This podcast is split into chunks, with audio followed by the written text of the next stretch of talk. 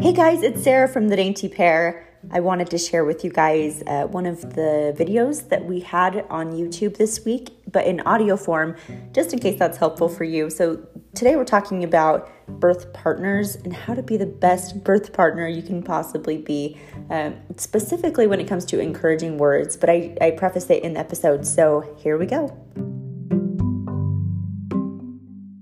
Hey, it's Sarah from the Dainty Pair. Usually I speak straight to the moms who are about to give birth, who are in labor. Today I really wanted to talk to the birth partner.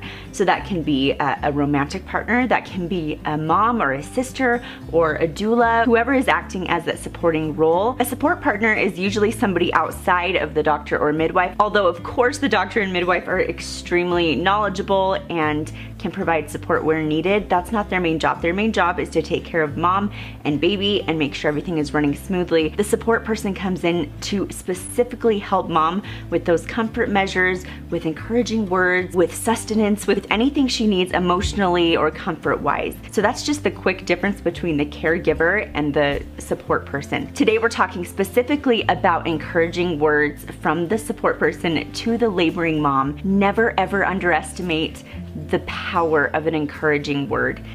There were so many times where my nurses or my husband would be saying incredibly simple phrases, but things like, "Good job, you're doing great, you're getting so close." Keeping the language in the room really uplifting can help the mom out a lot, especially during those really difficult points of labor where she almost feels like, oh, I can't do this anymore, I can't get through this. An encouraging word can really reach in and help pull them through that thinking. Positive words, in my experience, can give more energy. They can help someone who's feeling helpless feel hopeful. They can provide strength. There's so much strength in your words. One way to make sure that you're being sincere in what you're saying, even if you don't know a lot about labor or what's going on, make sure your eyes and your ears are open to what her needs might be. So if you're just aware and you maybe notice that you see things that she's doing super well, like, that was perfect. You were so relaxed during that contraction. You were so strong. Notice little things that she's doing where you can give it a sincere compliment, and it can encourage her for future contractions. Other examples of positive language would be anything that helps progress labor forward. Things like, that was a good contraction. You're getting so much closer to meeting your baby. Reminding her of the things that are going to come after she's experienced this discomfort, this pain, and really keeping her eye on the goal. Eye on the prize. She can do no wrong during labor, and that's another thing to remember as the support person. Please don't criticize a laboring mom. She is doing everything she can to get through the contraction. Don't be critical. Don't make fun of her in any way.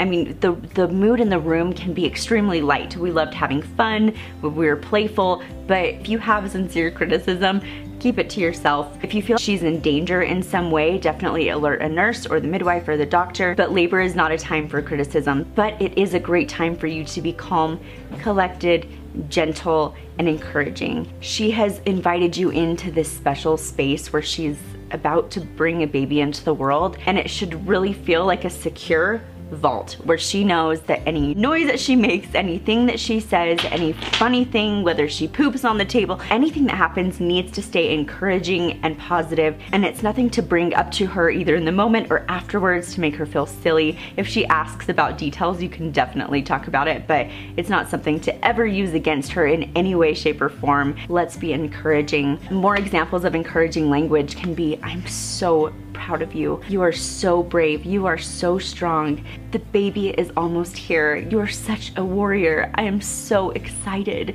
Our baby is almost here. I've talked about this before, but there was a point in one of my labors where I was feeling a little bit out of control, and I had a nurse who had me look straight into her eyes, straight into her face, which is another great tactic during labor for the support person. If you feel that they've kind of lost that motivation, that strength, that inner drive for this labor, you can really help them out. You can really be not only a crutch, but a partner to help them through that really difficult stage or stages, emotionally or physically during labor. But this nurse, she had me look straight at her and she said, "Think of all the bows you're gonna put in her hair. Your little girl is almost here. Your baby is almost born."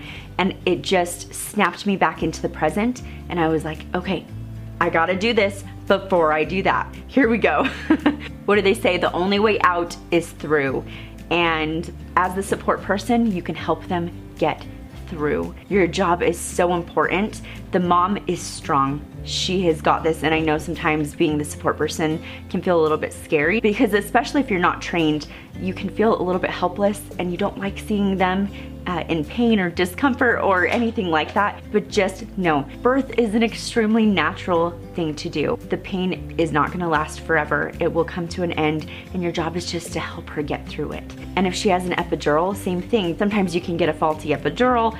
Sometimes the mom might be not in physical pain, but can be experiencing anxiety, some mental or emotional discomfort, and that's where you can come into, and that's where those encouraging words can be so helpful. I hope that this was helpful for you. Remember to subscribe if you'd like to see more of my videos. You can follow on Instagram at The Dainty Pair and at Modern Birthing. We are talking a lot about birth over there. And I have a track that you can download to listen to either during labor or in preparation for labor. I always suggest that you practice before you're actually in labor. If you practice beforehand, when you're in the moment, it just becomes second nature, and it's really helpful. So I hope you guys have a great day, and I will talk to you later.